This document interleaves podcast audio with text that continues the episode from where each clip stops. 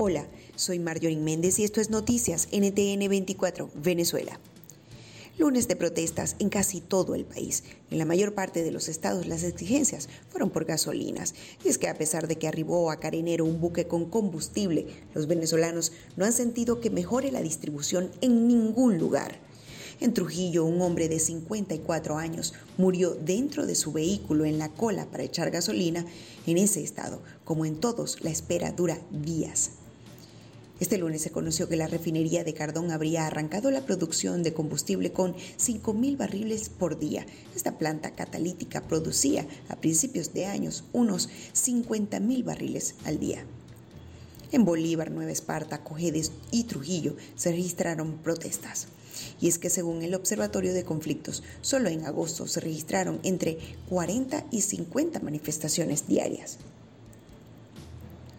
De nuevo, el oficialismo reportó solo 8 fallecidos por día por, a causa del COVID-19, manteniendo además el promedio de, de contagios en 787, algo que ha sido considerado por Maduro como el aplanamiento de la curva y por lo tanto ordenó flexibilizar la cuarentena durante esta semana. Según esta cifra, el total de contagios en el país hasta hoy es de 67.443 y 555 fallecidos. Según el reporte oficial, este lunes Nueva Esparta registró más casos que Caracas, que había sido el centro de, centro de contagios en el país.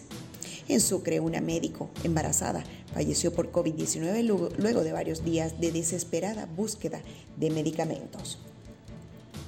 Estados Unidos impuso nuevas sanciones a Maduro este lunes. Según la Casa Blanca, Maduro ayuda a Irán a burlar el embargo de armas de la ONU con, los que, con las que ha atacado instalaciones petroleras saudíes.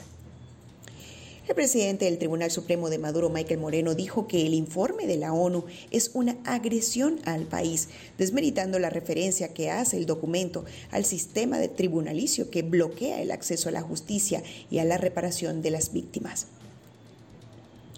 La semana abrió con otro repunte del dólar paralelo, el único de referencia común para los venezolanos. Este lunes se cotizaba en casi 390 mil bolívares por un dólar, lo que ubica el sueldo mínimo en un dólar al mes, el más bajo de todo el mundo. Esto es Noticias NTN 24 Venezuela. Para más información, puedes visitar nuestra página web y seguirnos en todas nuestras cuentas en redes sociales. Además, busca este y otros podcasts en tu plataforma favorita. Ya sabes, lávate las manos, mantén la distancia y usa la mascarilla.